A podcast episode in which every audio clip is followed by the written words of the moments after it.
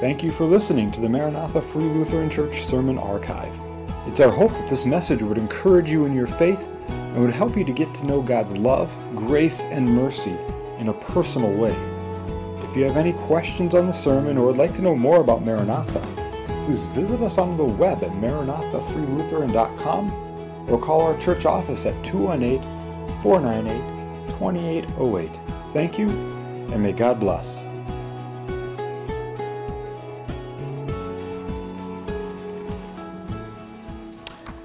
Welcome, everyone, this fine Easter morning. Great to have each of you here, and uh, you're all invited to come every Sunday if you like. Some of you I know are from out of town and with family and friends here today. Good to have you here, and I wish God's blessing on you as you celebrate with family.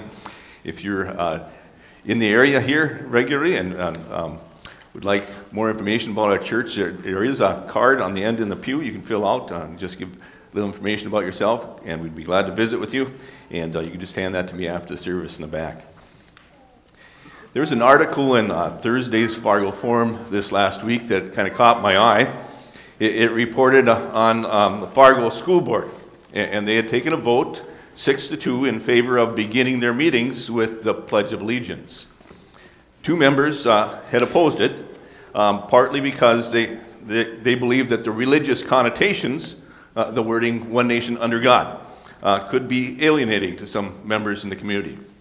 And you know, I, I, guess that is certainly possible that that could be the case if you believe, I should say, if you don't believe in the existence of a sovereign God that rules over all.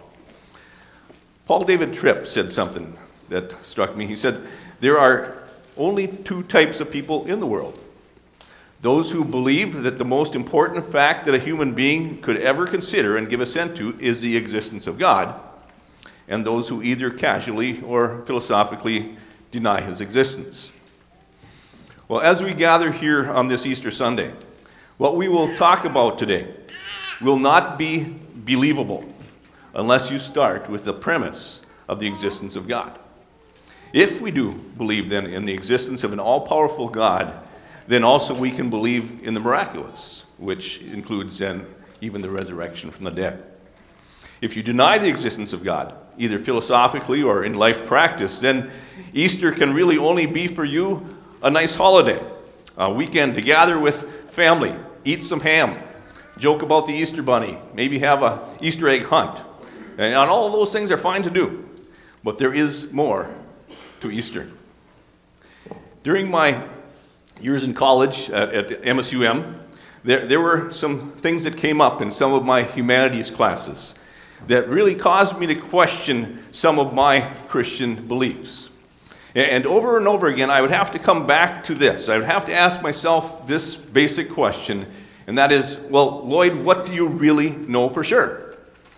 And, and uh, you know, I always came back to then these three undeniable foundational facts upon which all the rest of my Christian belief is built. And I could not walk away from these three things. One, as I look around at nature in this amazing world in which we live, I am absolutely confident that it did not just come about by random chance, but that there must be a master designer. Two, I, I was convinced that, that the Bible is really the most amazing book in the world written by about 35 different human authors over a period of about 1,500 years, and yet so clearly having a central theme that points to one person in all of history. And then, three, that person in human history. I am convinced that Jesus Christ was the most unique person ever to walk the face of this earth, and that no one could have just dreamed him up. And why do I say that? Well, because for one, the, the myriad of Old Testament prophecies that Jesus fulfilled in his lifetime, and particularly those related to his birth and, and to his death. And also the pro- profound things that he taught, and the fantastic miracles that were attributed to him during three short years of public ministry. Also, the amazing claims that he made uh, concerning himself that eyewitnesses agreed to be true. And then, on top of all of that, the historical record relating to the resurrection of Jesus Christ from the dead. Richard Riss said this I know of no one fact in the history of mankind which is proved by better and fuller evidence of every sort to the understanding of a fair inquirer than the great sign that God has given us that Christ died and, and rose again from the dead. We have in our Bibles four gospel accounts giving us details of that fantastic morning, three days after Jesus' dead body had been put in the grave. And it was found to be empty, and Jesus was declared risen from the dead. We're going to look today at John chapter 20. Really, the second half of that chapter describes a scene Easter night, um, and, and also then a scene a week later. I invite you to look with me at John 20, and I think that will be on the screen as well. Would you re- stand in reverence to God's word as we read? Begin in verse 19. So when it was evening on that day, the first day of the week, when the doors were shut where the disciples were for fear of the Jews, Jesus came and stood in their midst and said to them, Peace be with you. And when he had said this, he showed them his hands and his side. And the disciples then rejoiced when they saw the Lord. So Jesus said to them again, Peace be with you. As the Father has sent me, I also send you. And when he had said this, he breathed on them and said to them, Receive the Holy Spirit. If you forgive the sins of any, their sins have been forgiven. If you retain the sins of any, they have been retained. But Thomas, one of the twelve, called Didymus, was not with them when Jesus came. So the other disciples were saying to him, We have seen the Lord. But he said to them, Unless I see in his hands the imprint of the nails, and put my finger in the place of the nails, and put my hand into his side, I will not believe. And after eight days, his disciples were again inside, and Thomas with them. And, Jesus came, and the doors having been shut, and, and he stood in their midst, and he said, Peace be with you. And then he said to Thomas, Reach here with your finger and see my hands. Reach here your hand and put it into my side, and do not be unbelieving, but believing. And Thomas answered and said to him, My Lord and my God. And Jesus said to him, Because you have seen me, have you believed? Blessed are those who do not see and yet believed. Therefore, many other signs Jesus also performed in the presence of the disciples, which are not written in this book, but these have been written so that you may believe that Jesus is the Christ, the Son of God, and that believing you may have life in his name. Let us pray. Lord God, we thank you for this gospel account as we look into the life of Thomas today and, and consider what he was dealing with there, Lord uh, you, you will show us some things in our own hearts and lives as well.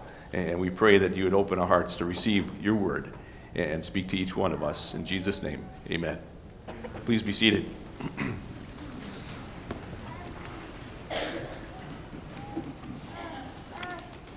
As I studied this passage, I, I came to an interesting conclusion. And that is this that, that doubting Thomas is perhaps misnamed. Now, our text says that Thomas was also called Didymus, which is really just the Greek word for twin. And we don't really know if he had a twin or not. Uh, we don't hear anything of them, if so. Um, Thomas is only mentioned 12 times in the four Gospels, and usually it's just in the lists when it lists the other disciples. But there are a couple things that we do glean um, from various passages. We, we do know that he was bold enough to ask questions when he didn't understand. And so when Jesus was telling them he was going to go away and, and, leave the disciples and prepare a place for them, um, Thomas said to him, Lord, we don't know where you're going. How do we know the way? The Gospel of John also mentions Thomas in, in the account of Jesus raising Lazarus from the dead in John chapter 11. And, and so we know Thomas was there and, and witnessed that miracle. But I say that doubting Thomas is perhaps misnamed not because he isn't actually called that anywhere in the Bible, but because Thomas does not merely appear to have some doubts about the resurrection, but rather also unbelief. And I, and I think there's a, we can make a case for there being a difference between the two. Let me explain. Some of you are familiar with and maybe listen to Christian radio a bit, and, and you maybe heard um, this uh, British sounding voice on Christian radio. Um, named Colin Smith. He, he teaches uh, uh, uh, uh, I guess that's Unlocking the Bible, is what he calls the radio program. Anyway, in one segment, he, he talks about the difference between doubt and unbelief. It, and he starts with this he says, you, you can't have faith without having questions. There are certain things that God has revealed, and, and that's what makes faith possible. And there are certain things that God has kept secret, and that's what makes faith necessary. And so then it's natural for Christians to have questions about things that we don't understand. And so faith then lives with unanswered questions. But then he says this you can only doubt what you already believe. Doubt is not the absence of faith, doubt is questioning of faith. Doubt presupposes some kind of faith. That, that is um, what doubt is. And, it, and it's a common struggle then in the life of a Christian. And then he says this doubt and unbelief are different, though. And it's important to grasp this difference. Doubt is questioning what you already believe, where unbelief is determined refusal to believe. Unbelief involves spiritual blindness and a determined resistance to God. Thomas didn't just doubt, he refused to believe that Jesus rose. Even though Jesus had predicted that he would rise again, and we have accounts of several times in the Gospels where Jesus told the disciples that, for instance, in Matthew chapter 16, um, it tells us that from that time, Jesus began to show his disciples that he must go to Jerusalem and, and suffer many things from the elders and the chief priests and scribes and be killed and be raised up on the third day. Four chapters later, um, really just before the Palm Sunday text um, and his triumphal entry into Jerusalem, he again told them, Behold, we are going to go up to Jerusalem, and the Son of Man will be delivered into the hands of the chief priests and scribes, and they will condemn him to death. And, and will hand him over to the Gentiles to mock and to scourge and to crucify him. And on the third day he will be raised up. The other disciples had heard this, these things too, and they didn't seem to grasp them earlier. But after seeing the risen Christ and his nail scarred hands that Easter evening, they all had believed and rejoiced greatly. And I can't imagine that they hadn't also done everything they could to locate Thomas, probably within 24 hours, and tell him this great news as well. But even though the 10 disciples said that they had seen the Lord, Thomas would not believe. And it's not like he thought that they were playing some April Fool's, Fool's joke on him or something. That he knew that they were quite serious in what they were telling him. Verse 25 tells us that. So, so the other disciples were saying to him, We have seen the Lord. But he said to them, Unless I see in his hands the imprint of the nails, and I put my finger into the place of those nails, and I put my hand into his side, I will not believe. Now, we don't really know what else was going on in Thomas's life at the time. We don't know why he wasn't with the other 10 that Easter evening. It could be that, that doubts and unanswered questions had added up, and he had become so disillusioned that he was ready to ditch this disciple thing altogether and do something else with his life. We all have unanswered questions in our lives, don't we? There are times that, that doubts flood in on each of us. And it is what we do with those doubts and questions that, that will determine then the outcome in our faith. When those doubts came along for me in, in, in my time in college there, I, I sought out answers. I, I talked with Christian friends. I devoured books on apologetics for the Christian faith. And, and I even took some classes that compared other religions. And I became more convinced than ever that the Christian faith was different from any other religious belief because it was based on undeniable historical facts about the person of Jesus Christ.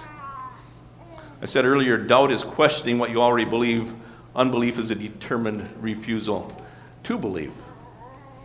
So, now why would a person be determined not to believe? I am convinced that Often it is because to believe in Jesus Christ would then also require a change of lifestyle that one is not willing to make. And so there are people who refuse to believe, even in spite of overwhelming evidence that's staring them in the face. I'm also convinced that it is possible, even for a Christian, to be lured away from the faith by sin. And to end up then, yeah, gradually giving in to sin and walking away from the faith. Or for a Christian to have doubts that just pile up and instead of seeking answers from fellow Christians and solid Christian teaching, instead ending up separating yourself from the family of God so much that you fall into unbelief. Unbelief then involves a spiritual blindness that sets in, and with that, then a determined resistance to God. Thomas had fallen into unbelief. And so Thomas placed additional conditions on his belief. And he now insisted that he would not believe unless he could both see and also touch Jesus again. I want to ask you have you ever placed conditions on what you will believe? I think we all have, haven't we? You know, it's not a good idea to believe everything you hear these days. We live in the information age, which has also become the disinformation age. In the last couple of years, we've become quite aware that you can't trust everyone involved in government or trust everyone involved in the medical field or in the media. We need to be discerning in our sources of our information. But if we get to the point where we don't trust our Christian friends or don't trust God Himself, then we're in trouble. However, however it had come about, Thomas had gotten to a point where he didn't trust the words that he had heard from Jesus, and he didn't trust his closest friends, those other 10 disciples. And so here he was then, placing additional conditions on his belief and saying, Well, uh, uh unless I see those imprints in his hands, unless I put my finger in, in, in those nail holes, and, and unless I put my hand in his side, in other words, he was saying, unless I both see and can touch, I want to ask you do you only believe things that you can see and touch? How about electricity? You can't see it, and it's not a good idea to touch it, right? How about germs and viruses? Too small to see or touch, and even if you could, you wouldn't understand them, right? How about the war in Ukraine? You aren't there. You can see it on the screen someplace, but you've seen wars on the screen that were really just acting too, haven't you? It comes back to then determining which sources can you trust. And, while Jesus doesn't always meet the, the conditions somebody might want to put on him, he did for Thomas that day. And, and I think he did it for Thomas, doing it for all of us as well. And he told Thomas that day, reach here with your finger and see my hands. Re- reach your hand and put it into my side. And then he says, and do not be unbelieving, but believing. And, and Thomas went that day from unbelief to absolute confidence, absolute belief. He saw Christ's nail scarred hands and he touched his wounded side and he believed. And not only, though, did Thomas get what he said that he needed in order to believe, but he got something else that day he got the all knowing Son of God speaking to him about his heart and about his unbelief. Jesus saw right into his heart and he knew what Thomas was holding out for, and he granted his demands, but in the process, he also showed Thomas his own heart that was full of sin and unbelief. And though we do not see Jesus with our eyes today, he sees us. And he is still able to show us if we have sinful, unbelieving hearts today as well. And I have to appreciate um, the statement of somebody in the Gospels who, who encountered Jesus one day and said this I believe, help my unbelief. That, that is, show me my determined resistance in my life. So, what, what then did Thomas come to know for sure? One, he came to know that Jesus truly had died on the cross. That was the reason that, that Thomas had been so disillusioned. His spiritual teacher, who had claimed and had demonstrated amazing powers, had ended up then dying at the hands of the Jewish religious leaders. And the rest of the disciples were hiding out um, together for fear that they might be next. Thomas was quite sure Jesus had died on that cross and that he'd been buried. But he came to understand at last that, that Jesus' death was necessary, that Jesus had willingly gone to that cross for all sinners in the world, and that had actually been Jesus' plan. Thomas also came to know for sure that Jesus rose and he was physically alive again. That, that his body that had been cold and stiff and placed in the grave was living and breathing again. And it still had the scars. It was still the same body, but, but very much alive. And he saw and he touched him that day. And, and the fact that Jesus was risen from the dead changed everything for Thomas. It, it meant that Jesus was who he had claimed to be. He was Lord, he was God. And that's what Thomas exclaimed that day as he realized who this was my Lord and my God. My Lord, that's the one that's in charge of me. My God, the one who is the all powerful creator and sustainer of the universe, including me personally. You know, in, in Luther's Catechism, in the second article of the Creed, um, he states w- what we Christians believe about Jesus Christ. And, and he says this I believe that Jesus Christ true God, begotten of the Father from eternity, and also true man, born of the Virgin Mary, is my Lord, who has redeemed me, a lost and condemned creature. You see, in order for Easter to be more than just a fun holiday for us, we need to come to see and to believe what Thomas did that Jesus Christ is my Lord, my God, personally. Charles Spurgeon said this It will not save me to know that Christ is a Savior, but it will save me to trust Him to be my Savior. I shall not be delivered from the wrath to come by believing that His atonement is sufficient, but I shall be saved by making that atonement my trust, my refuge, my all. The pith, the essence of faith, lies in this a casting oneself on the promise. One other thing that Thomas came to know for sure along with John and the other disciples, was what we see in verse 31 here, and that is that there is eternal life then in Jesus' name. There it tells us, uh, 30 and 31, uh, therefore many other signs Jesus also performed in the presence of the disciples, which are not written in this book, but these have been written. Why? So that you may believe that Jesus is the Christ, the Son of God, and believing you may have life in his name. Though we do not see the risen Lord, we are invited then to believe the witness of the disciples. You were invited then to trust the gospel accounts that, that God had recorded for us in His written word, that all reveal to us then the passion of the Lord Jesus Christ, who willingly went to the cross, there paying the penalty for our sins, and who then rose triumphantly from the grave three days later. Some of you are younger and maybe don't remember who Chuck Colson was.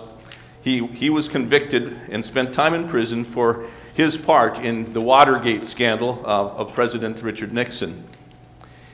And, and, he makes this statement. He, he says, I know the resurrection is a fact, and Watergate proved it to me. How? Because 12 men testified that they had seen Jesus raised from the dead and then they proclaimed that truth for 40 years, never once denying it. Every one of them was beaten, tortured, stoned, and put in prison, and, and they would not have endured that if it weren't true. Watergate embroiled 12 of the most powerful men in the world, and they couldn't keep alive for three weeks. You're telling me 12 apostles could keep alive for 40 years? Absolutely impossible. Well, concerning the one disciple we've looked at today, Thomas. Tradition tells us that he visited the entire Arabian Peninsula and brought the gospel as far as India, where he was martyred for his testimony of faith in Jesus Christ. And in India today, there are statues and there are various other historical records there. And um, according to my understanding, over 15 million people who would call themselves St. Thomas Christians, various denominations, just in South India alone though we do not see the risen Lord. We are invited to believe the witness of the disciples today. And, and to believe that for us too, then, there is eternal life available in Him. And, and that means then forgiveness of our sins here and now. Jesus died on the cross that we could know that our sins have been paid for there. And we also then can have a personal daily relationship with Jesus because He is living. He is the living Lord. And through the indwelling Holy Spirit, then He gives us help and guidance for each day of our earthly life. And it also means then that because Jesus rose from the grave, we know, we know that resurrection is possible. The all powerful God can do anything, and He is on the throne. And He tells us in His Word about eternal life. That means life even beyond the grave, which gives then me hope and help. Even as, as I grow older and physical and mental health declines for each of us, and someday our body will go to the grave as well. It also gives us hope in the face of the death, even of a loved one who died, trusting in Christ, because one day, according to his word, I can see him or her again. We learned from Thomas today uh, about doubts and unbelief. And you know, it is possible that there would be somebody listening here today who is an unbeliever. And maybe you need to ask yourself this question Are, are there things in my life that I am not willing to change that keep me from being willing to believe in and follow Jesus. And if you're a believer today, but, but struggling in your life with some unanswered questions and some doubts, recognize those will come. Don't be alarmed by them, but, but let them be reason then to look more to Jesus and to His Word. And, and to find that, like Thomas, you can't walk away from Him. Let's pray. Lord, I thank you that there are examples like Thomas because you, you know how doubts come in. You know the various things that come along in our lives that throw us a, surprise and change things, and, and we don't know what to do with. But Lord, I, I thank you that you tell us in your word that as we look to you, uh, you can help us in dealing with those doubts and, and understand the things you want us to understand. But we also recognize there, are, there will be unanswered questions in our life that we have to live with. But I do thank you that there are some things you want us to know for sure. And I thank you, Lord, that as we look around at this awesome world you've given us, we can know that there is a creator, a master designer. And as we look into your word, we, we can know that this book is not an ordinary human book but it is something very unique. And we thank you that it appoints us to the person of Jesus Christ, where, where we see then hope for sinners, forgiveness of sin, and eternal life. And we rest in those promises today. And, and we pray, Lord, that you would draw each one of us uh, to trust you and your word. Though we do not see you here now with our eyes, we thank you that we have the recorded word and witness of eye, eyewitnesses um, in, in the Gospels. Uh, we thank you for this. In Jesus' name, amen.